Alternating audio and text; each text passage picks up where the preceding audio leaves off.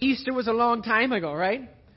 But we're still talking about because He lives, we have hope, we have peace, we have joy, and then what we're going to talk about today, we have purpose. You see, Jesus really, truly did rise from the dead.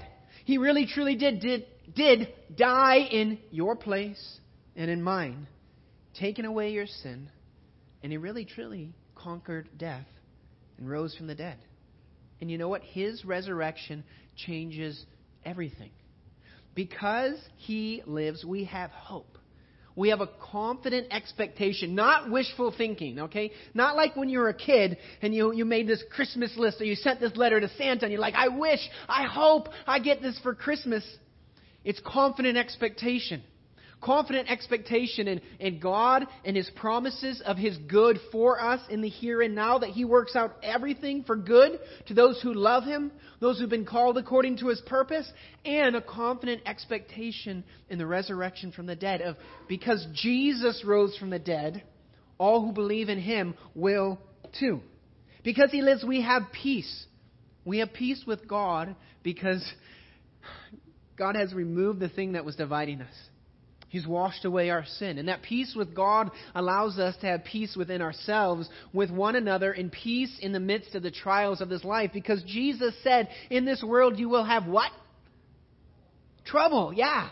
You will have, it depends what, what translation. In this world you'll have trouble. You'll have tribulations. You'll have trials, but take heart, for I have overcome the world. Because He lives, we have peace. Because He lives, we have joy. And that joy can can exist in the midst of deep and utter sorrow. Why is that? We have joy because as Christians, there's an inheritance waiting for us, protected for us in heaven that cannot perish, spoil, or fade. And it's there for you and for me and it's reserved for us. It's protected for us while we are shielded in this life by God's power. And us being shielded in this life doesn't mean that bad things don't happen to us. But it means that as we walk through this life, God is with us. He's protected the inheritance, and He's walking with us through this so that when the time comes, that inheritance is ours. And that gives us joy. Today we're talking about, we're wrapping up this series because He lives, we have purpose. Your life means something. Your life is important. You see, uh, we can kind of think about it like this. Okay, if I had this rope and I threw it outside that window into the gym, okay, and outside that window outside in the parking lot, that is kind of like the timeline of eternity. It just goes on forever that way. It goes on forever that way. It's kind of like God who is eternal. No beginning, no end. Okay? At some point in time, God did create the world, did create time. So that's kind of like there at the window. Time has started. And here's the timeline of life. And there is an end. And then there's eternity. And your life and mine, in comparison to that line of eternity, is a speck. It's just this little speck. You know what? Some people, when they think about that, they think about the vastness of the world, and they're like, there is this ball of rock and water out in space somewhere that God created perfectly for there to be life. But you know what? The, this ball of rock and water is not even the center of our solar system. The sun is. And it's not even the center of the Milky Way galaxy. There's a big black hole or something there in the Milky Way galaxy. And then where is the Milky Way galaxy in the midst of the trillions or billions or however many other galaxies there are in the universe? We're, we're, we're a speck. And some people can look at that and be like, what purpose do I have? I'm a speck on a speck in the middle of the vastness of everything. And we could look at it that way. But I don't think that's the way God wants us to. Because you see, on this ball of rock and water that God made perfectly for life is filled with specks of people like you and me that God loves with an everlasting, eternal, never ending love.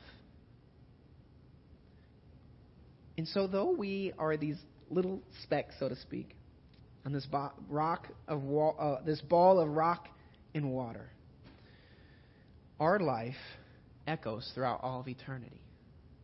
Why is that? Maybe you've heard this, this uh, phrase or this saying before. Anybody ever heard YOLO? Anybody? Okay, maybe the young ones, younger ones. Okay, what YOLO means. You only live once. Okay, YOLO. So you can be, hey, should we do this really crazy thing? YOLO, why not? Let's do it. You only live once. Live it up. Right? Well, I mean, our, our, our life is a dash on a tombstone. Like, that's what our life is. When we look at all of eternity. So you only live once, so live it up, get the most out of it, YOLO. But you know what? That's, that's wrong. Okay? It just is. Now, now, this doesn't sound as catchy or as cool, so I don't think it's going to catch on. But, but what I think is YOLF. Okay? Again, that's why I'm not a trendsetter. Okay? YOLO, YOLF. Okay? But it's true. You only live forever. You only live forever. You see, everybody is going to spend eternity somewhere. And so, yes, the speck of a life we live, which, you know what, is so much important for us, right? Because that's our entire earth existence. It echoes throughout all of eternity. Because you only live forever. And everybody that you come in contact with only lives forever. And so, this time that we have on this earth, this is the time that God has given us to live out His purpose for us here on this earth. Because Scripture says it's destined for man to die once, and then comes the judgment. And so, what are we supposed to be doing in the here and now? And I'm getting a little bit ahead of myself, okay? But let me just clue you in. We're called to be witnesses. We're called to be ambassadors. We're called to, you are now entering the mission field. We're called to live the missionary life here. That is one of our biggest purposes that God has given us to be faithful servants, to do the work God has put out in front of us, and the reality that Christ has died, has risen, He's coming again. The reality that Yolf, you only live forever, and that's for everybody, that should inspire us to make sure that people know it's not YOLO. It's not you only live once, so live it up. Our lives echo for all of eternity one of my teachers in high school, I went to a small Christian school, uh, even smaller than Jackson Christian, I think. And uh, she said, You know what? Sometimes I just wish, or I pray. I don't know, this is what she said. I got to remember right. She looked at us and she's like, You know what? Sometimes when I look at you guys as a class, I, I can see behind you and I can just see the people that you're going to impact or that you've impacted. You know, we don't know the seeds we plant, the water we do, and all those things, and how God uses them. But your life has incredible meaning and purpose because y'all are plan A for the world to know Christ. And there's not a plan B. So our lives have purpose. Because He lives, we have purpose. Go ahead and turn your Bibles to 1 Thessalonians chapter 5, verse 1. Uh, if you have your, your smartphone or device, you can also follow along uh, on the Bible app. All the scriptures and slides should be up there as long as I push the button this morning, which I think I did. I didn't the first time. Is it up there? Okay, Sam says yes. Good. I did it. So you can follow along there if, if you want to, okay? But we are looking at because He lives, our lives have purpose, okay? Paul is talking to, to the, uh, the believers in, in, uh, in Thessalonica, and we preached on this uh, at the beginning of the year, okay? So I know this is a little bit of review. He says, Now, brothers, about times and dates, we do not need to write to you. He's talking about end times. He just got done talking about, look, those that have passed away in the Lord, they didn't miss out on it, okay? When Christ returns, the dead rise first.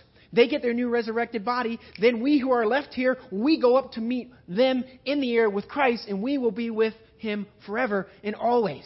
And then he says, he's kind of answering their question. Well, Paul, when's it going to happen?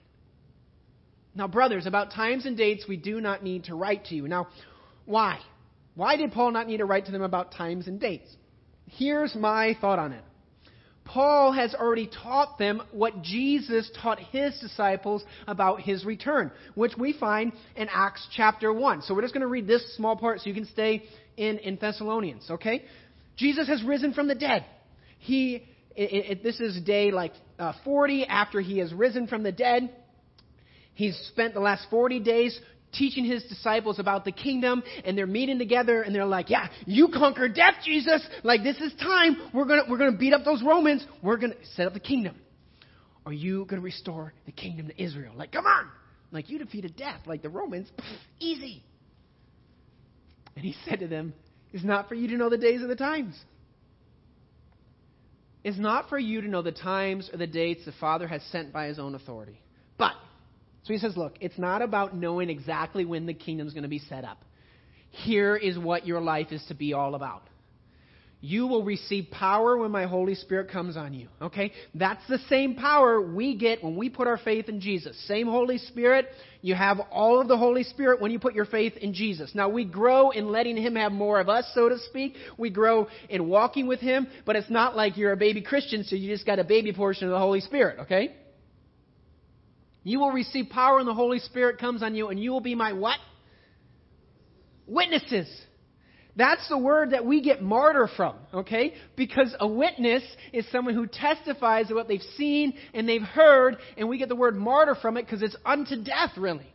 So he says, Look, you're going to be my witnesses here in Jerusalem, in Judea, Samaria, and to the ends of the earth. So, so it's not about knowing exactly when the end is coming, it's about living ready and waiting. And I think that Paul already taught them that. So, it, about times and dates, we don't have to write to you. It's imminent. It was imminent 2,000 years ago. It's imminent today. Christ could return today. He could return in the next 2,000 years. This thing for us is the same as it was for the disciples. You will receive power when you believe and be my witnesses. That's your purpose. That's my purpose. That was the purpose of the disciples. So let's get back to what Paul is talking about in 1 Thessalonians. So, times and dates we don't need to write to you. Why? For you know very well that the day of the Lord will come like a thief in the night. Again, this is the same teachings we get from Jesus. While people are saying peace and safety, destruction will come on them suddenly as labor pains on a pregnant woman, and they will not escape. This is coming. It's inevitable. It's the end of time. It's the end game, so to speak. That's just everything is drawing toward that day. And those are on the outside going in, uh, on the outside looking in, and they think everything's fine. There's peace and safety. It says, just like labor pains come on a pregnant woman, where when the labor starts, now we have some drugs and things that they can try to slow it down. But back in the day, when labor started, like the baby's coming. It's begun, and it's going to happen. And they will not escape. Continuing on. But you, brothers, you sisters, you are not in darkness so that the day should surprise you like a thief. You are all sons of the light and sons of day. We don't belong to the night or to the darkness. So then, let us not be like others who are asleep, but let us be alert and self controlled. For those who sleep, sleep at night, and those who get drunk, get drunk at night. So he says, Look, when Christ comes, it's not about knowing the exact day and time. It's going to come like a thief. The world's not going to be ready. But guess what? Y'all are going to be ready. Why? Because you're a son of day, you're a daughter of the light. You have God's Spirit within you. God's going to help you live ready and waiting for that day. So you're not going to be surprised. And, and then he goes on like this. So, so you're not going to be surprised because this is who you are, and there's a challenge. Because this is who you are, live it out. Don't be like those that are over here that don't know Christ. Don't, don't fall asleep to the things uh, uh of, of God. Don't live in this way that the world lives. Wake up, be alert, be ready, be ready to go. Live out the calling that you've received. It's kind of like Paul, what Paul says in the book of, of, Philippians, chapter 2. He says, Work out your salvation with fear and trembling. You've been given this gift. So don't just be like, oh, this is an awesome gift, and throw it away. Take the gift, receive it, walk in it. And the next part of the verse is, For it's God who is the one within you, to will in you to work in the will for his good pleasure. Take the gift you have and walk in it. Live up to the calling that you received. Don't be like the world. Let's continue looking on here. But since we belong to the day, let us be self controlled, putting on faith and love as a breastplate, and the hope of salvation as a helmet. For God did not appoint us to suffer wrath, but to receive salvation through our Lord Jesus Christ. He died for us so that whether we're awake or we're asleep, whether we're still living when Christ returns or we pass away, we may live together with Him. Therefore, encourage one another and build each other up, just as in fact you are doing. Paul wants them to know that their life has eternal significance because one day Christ is going to return. And it's the same for you and for me. The end is coming. That timeline of eternity all the way out there and all the way out there. There's a time that we get to that window, that time as we know it is done. And the next phase is ushered in. And our purpose is to live ready and waiting for that day. Uh, it, it's kind of like this, okay? Um, I play soccer. Anybody else play sports or anything out here when you were younger or, now? Anybody? Okay. So um, in soccer, in international soccer, it's a little bit different than here in the states. Okay, and I think I've, I've shared a little bit about this uh, before. But when you play soccer, when I played soccer at Spring Arbor, okay, we had the, the they had a new field my senior year. It was a really awesome thing to play on, and there was a big scoreboard, and it's 45 minutes is every half. So they start the game. Shh, 45 minutes, it starts counting down. You know exactly when the game's going to end. Okay? If the ball goes way out of bounds or somebody gets injured, the referee does this, and that means, hey, stop the clock. They stop the clock. They start it again. It's kind of like basketball. Okay? The ball goes out of bounds. You stop the clock. And when it goes three, two, one, the buzzer goes, you know exactly when the time's up. But in international soccer, it's not like that, and I think it's better. Okay? The clock starts at zero, and it counts up to 45. And when you get to 45, there's a referee on the sideline, and he holds up a, a little electronic sign that says one or two or three, however many minutes of stoppage time. Because you see, when somebody scores a goal and they're all celebrating, or somebody gets injured, or the ball goes out of bounds, they don't stop the clock. It just keeps running. Okay, history just keeps going on, keeps going forward. And they just go, we'll add it on at the end. It's okay. So they, they finish the first half, and then the second half, it starts at 45 and goes up to 90. 90 and the game is done, but there's stoppage time. There's only one person that knows exactly when the game is going to end, and it's the referee in the middle. And guess what? He has the freedom. If he has four minutes of stoppage time, he can stop it at 93.52, or he can stop it at 94.16 or 20, whatever. It's up to him. About four minutes, and then the game's over. So, what does this mean, okay? Here's the, the score of a game. Okay? I think this is West Bromwich versus Liverpool. Okay? They, they play in England. Okay? How much time is, is passed already? Remember, count it up. How much time has passed? 94 minutes and 17 seconds. See that little plus four? That means we got to do four more minutes than 90. They've already done that, right? But the game isn't quite over yet. And so here's the thing the guys in the field know the game is almost over. The end is coming, it's imminent. It's tied. For some people, that's fine.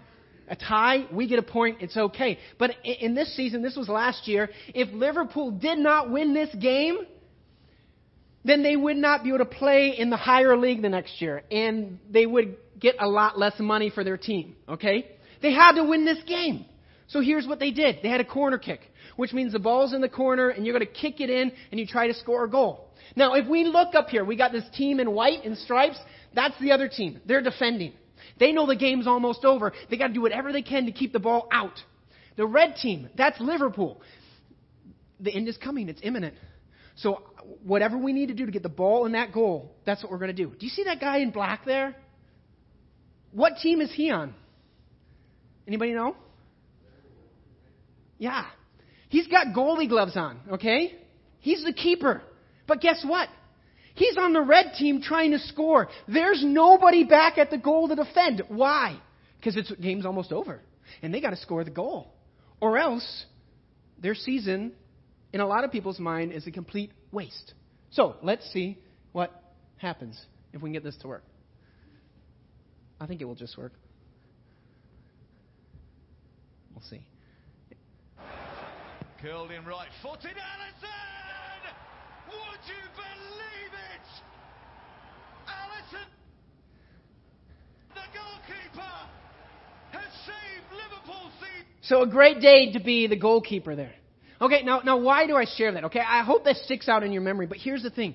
The end game is coming. We're living in stoppage time, so to speak. Stoppage time has been going on since Christ ascended.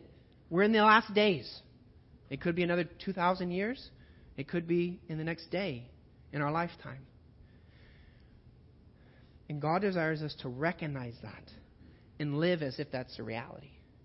Because you only live forever. And that's true for everybody that you meet. How you live matters. It echoes throughout your eternity, but also the eternities of those around you. So yes, a cool thing about this goalie going up. That's his only goal he's ever scored in that in that uh, Premier League of, of England, and it saved their whole season because they knew we got to do whatever we can to win that game. So here's here is the main overall thing for the sermon that we're going to keep coming back to. Today and every day, live for that day. You see, we're guaranteed like two days in our lives. That's it. Today, like this very moment, and that day. The day that Christ returns, or the day that we go to meet him and we pass away, okay? There will be a day that today and that day are the same day. But here's the thing today and every day, live for that day. The reality that Christ is going to return, that he's going to set up his kingdom, that there is this eternal inheritance for us that we have. So, what, how does that look like? What, is it, what does it mean, okay? Here's some exhortation from Paul in 1 Corinthians 15.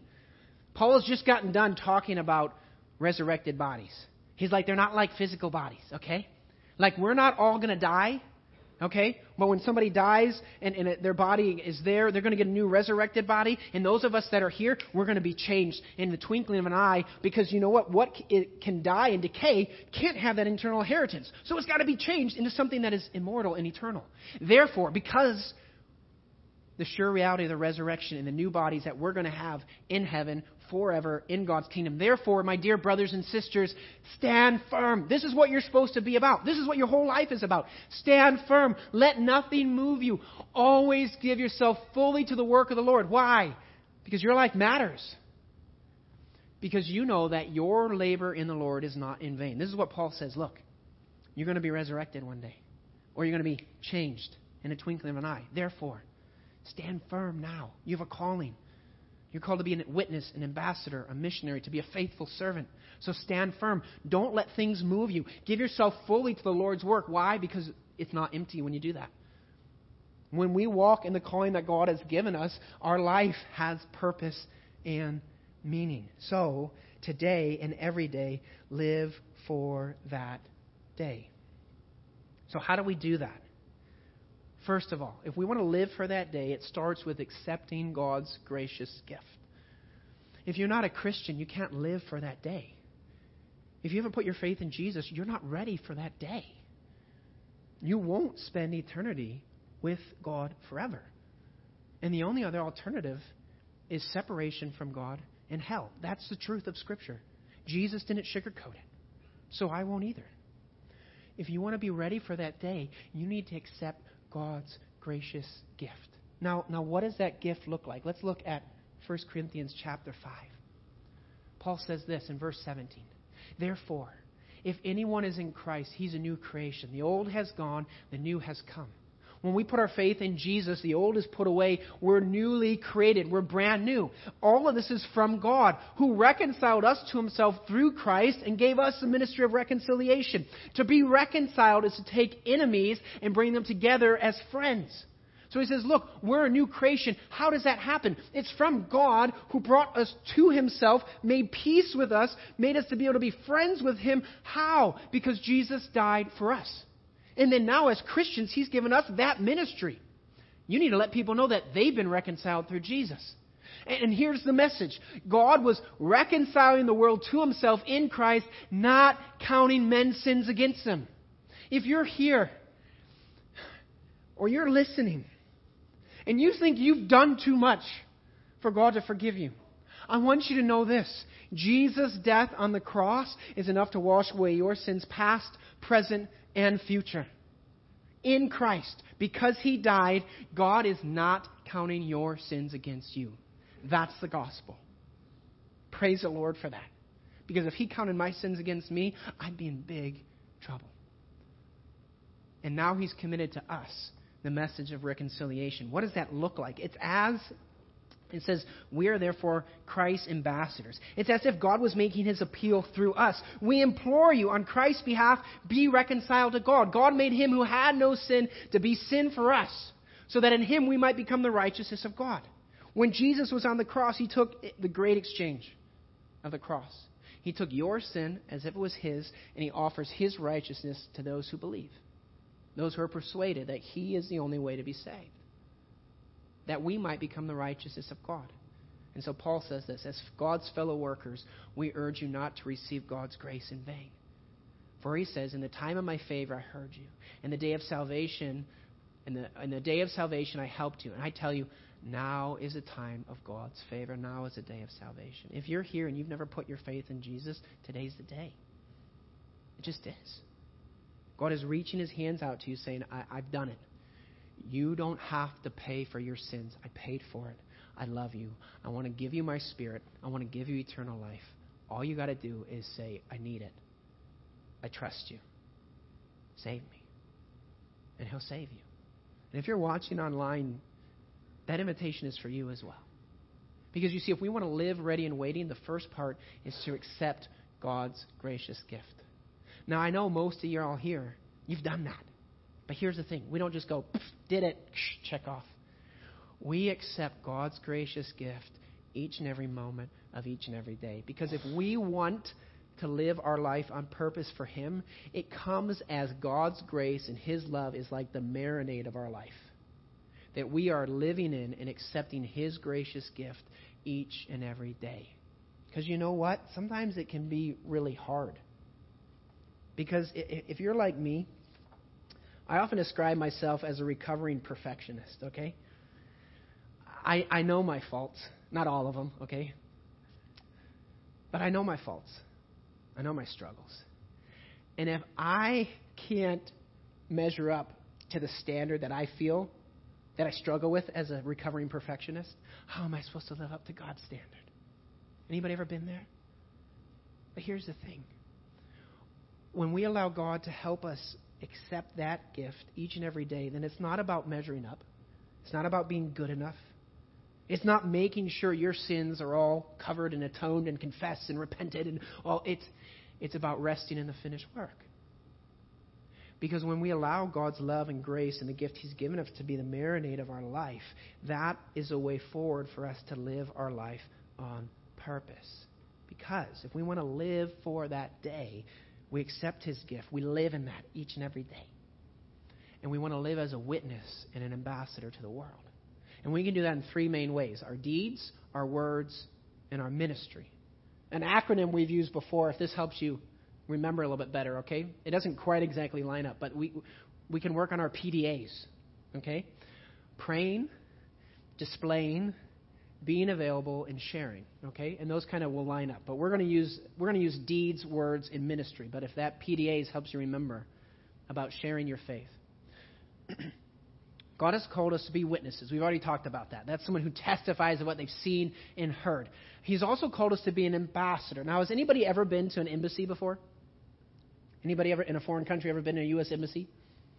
Okay? Yeah, I had an opportunity to do that. When I was in Guatemala at school, I had an opportunity to go to the U.S. Embassy, okay? It was kind of a cool experience, okay? Because when you go to the embassy, it is like a little mini United States of America in another country, okay? Unless you work there, you cannot get in without a U.S. passport.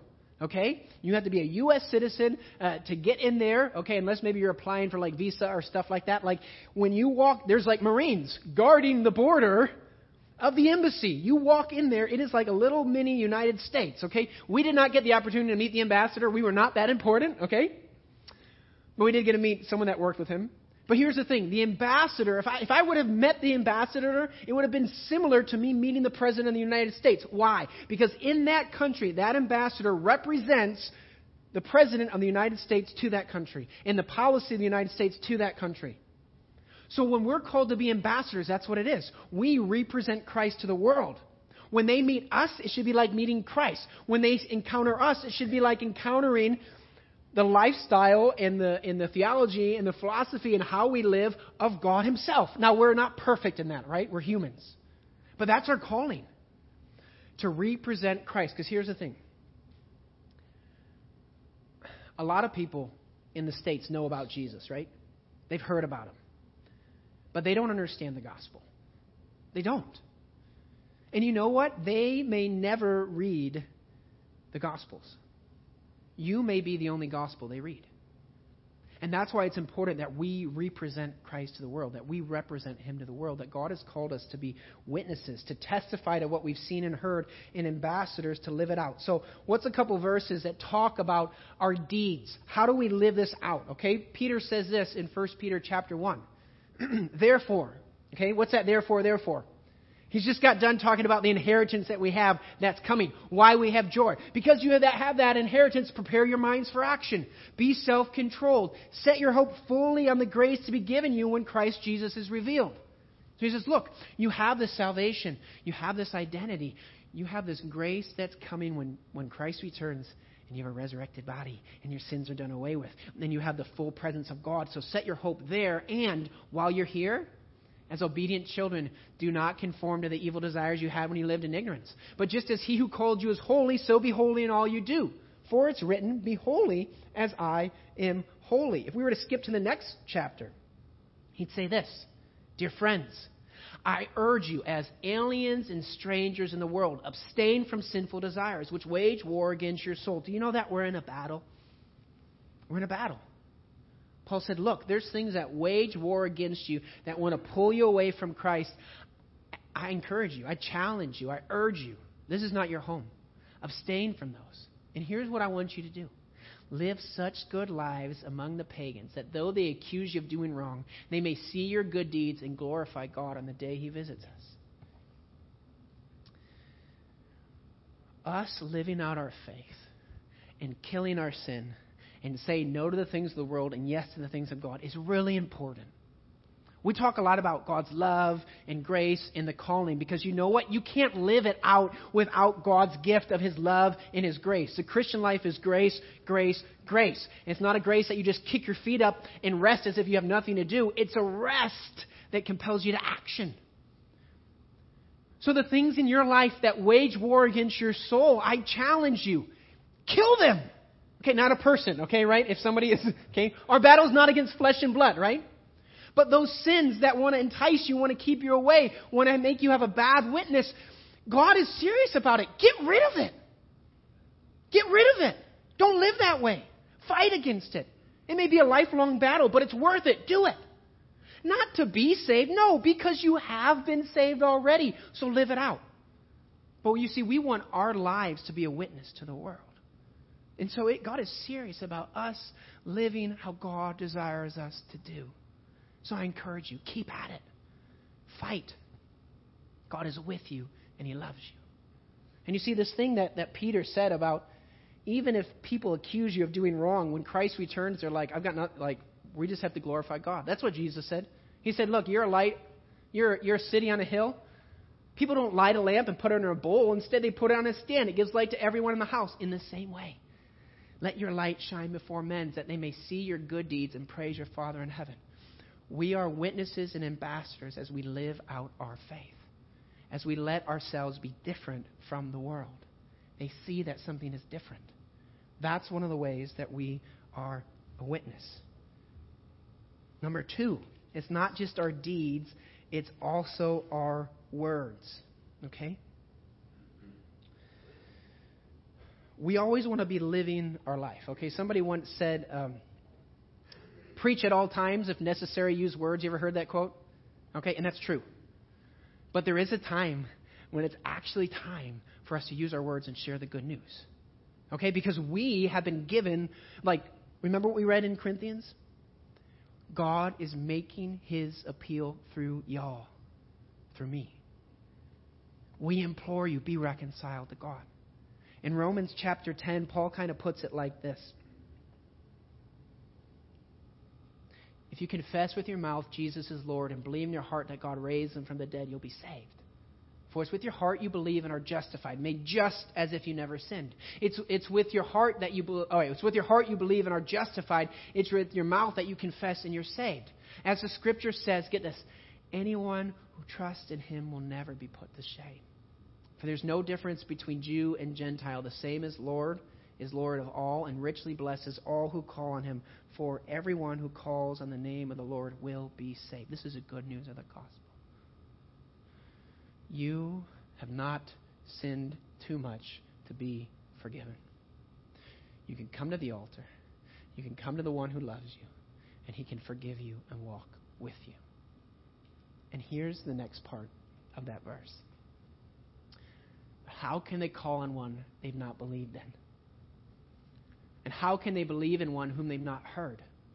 And how can they hear it without someone preaching to them? And how can they preach unless they're sent? As it's written, how beautiful are the feet of those who bring good news.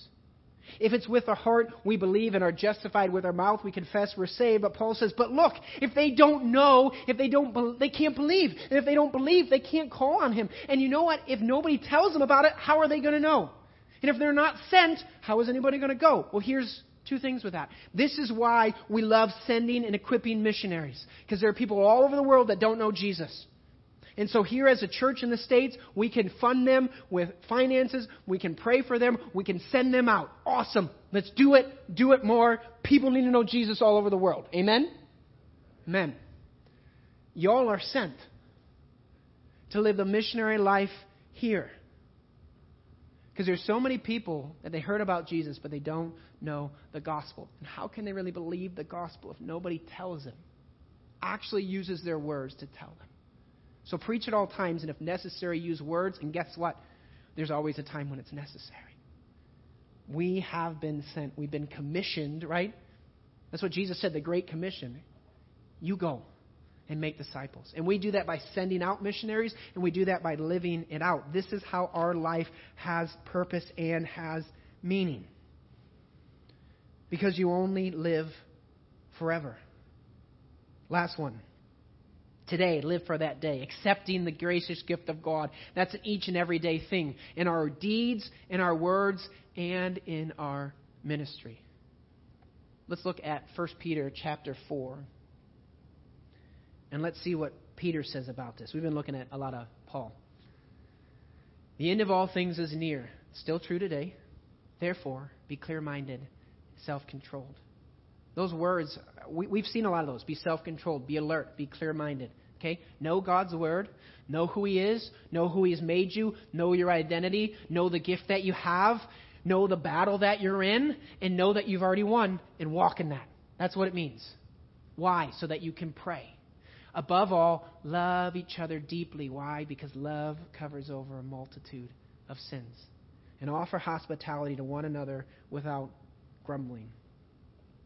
You see, when the church gets this body of Christ thing, this family thing right, where we know one another, we love one another, we take care of each other, we become a beacon of light. I want to be a part of that community, a part of a place that people really care about me and they're, they're willing to sacrifice for me when a church gets that right, that's part of the ministry we have as the body of Christ. But Peter takes it another step. He says this Each one should use whatever gift he's received to serve others, faithfully administering God's gift in its various forms. If anyone speaks, he should do it as one speaking the very words of God. If anyone serves, he should do it with the strength God provides. Why? So that in all things God may be praised through Jesus Christ. To him be the glory and the power forever and ever. Amen. You see, we preached about this. We've all been gifted to serve. God has given us gifts and ministries and passions that He wants us to walk out. Why? Jesus told this story about a servant. And this is what He said Suppose a master goes away and he leaves a servant in charge, and the master's been away for a long time. And suppose that servant is like, Man, the master's been gone for so long, I'm, I'm going to take a little bit easy. I'm going to put my feet up. I'm in charge of this household now. I'm going to do what I want. And he's abusing the, the servants. And he's not doing his work. And Jesus says the master comes back and it's like, You wicked servant, and throws him out. And he says, But what if that what if that servant said, My master's away, but he's coming back? And I, am going to stay on task with what I have, the ministry right in front of me. And what does a servant do? What does a servant do? What the master gives them. Now, there are times maybe where the servants have to be innovative and things like that, but if, like, your job is to cook the food as a servant, that's the ministry in front of that servant. Do that. So we want to be faithful servants. And sometimes we can over spiritualize it and all this, but here's the thing what is the ministry God has put right in front of you that you can walk in? Now, I can't answer that question for you. I can give you a couple um, categories to think of in your family. In your work, in your school, in your community, with your neighbors, here at the church? Like, what has God put right in front of you that today, because today is the only day we have, you can walk in it? Okay? A, a quick example to show we don't have to over spiritualize this. Yes, we're called to be ambassadors and missionaries, and we want to be able to build relationships with others. This is what missionaries do, right? If we talk to our missionaries, they're out in the tribe, they build relationships, they, they connect with people in order to be able to know them and be able to share the gospel with them. We need to be doing that too. But you know what? A, a couple days ago, what was one of the ministries right in front of me that day as a dad was was my kids were sick. In the middle of the night, they threw up. And there was laundry to do and things to clean up. At 4 a.m., that was my ministry right then. And I was thinking about this sermon. That's my ministry. Right then, in that moment, that's what I, that was part of being a faithful servant. The little things, the big things. It's about walking in faithfulness.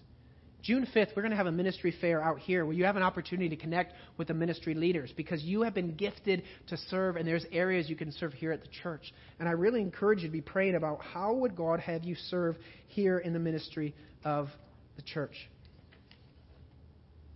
I've heard people often say that the church, the local church, is the hope of the world. Okay? Seems kind of prideful. Jesus is the hope of the world, right? He lives and indwells in his people. We're the body of Christ. So, yes, the church is the hope of the world.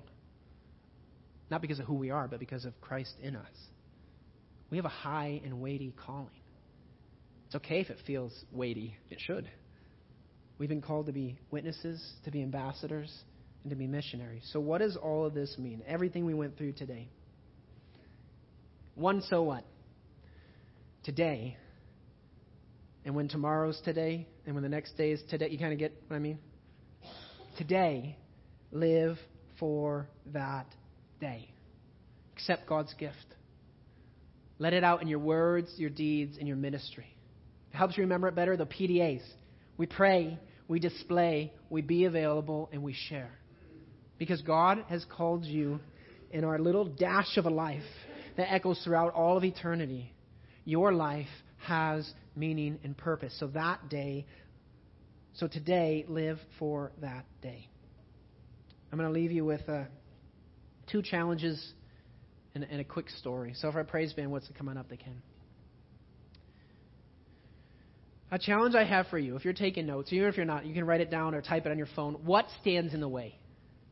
What is it that stands in the way of you living your life on purpose every day?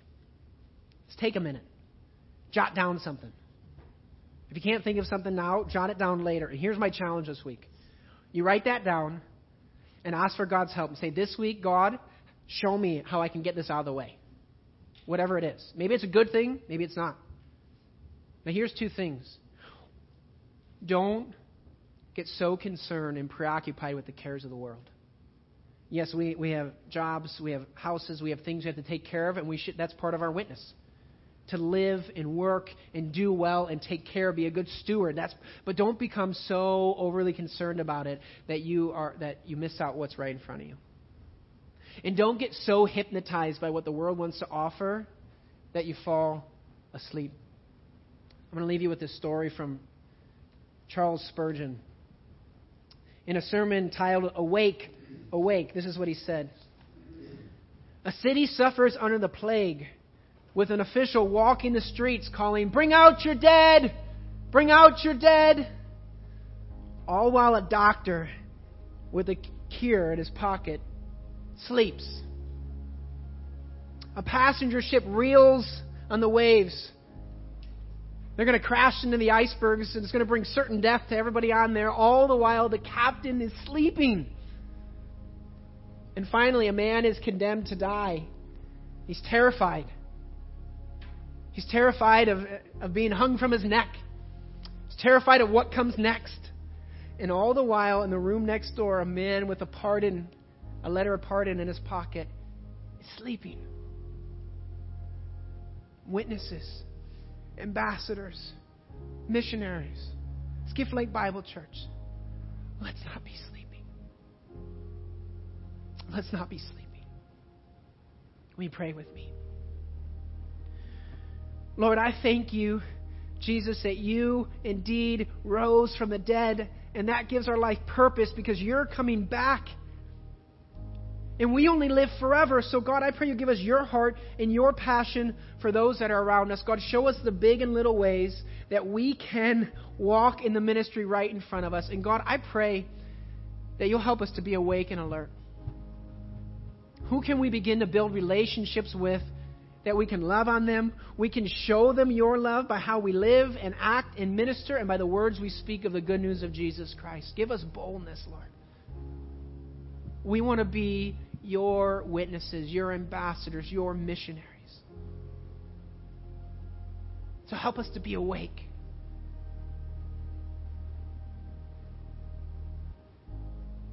In your name, Jesus, we pray. Amen.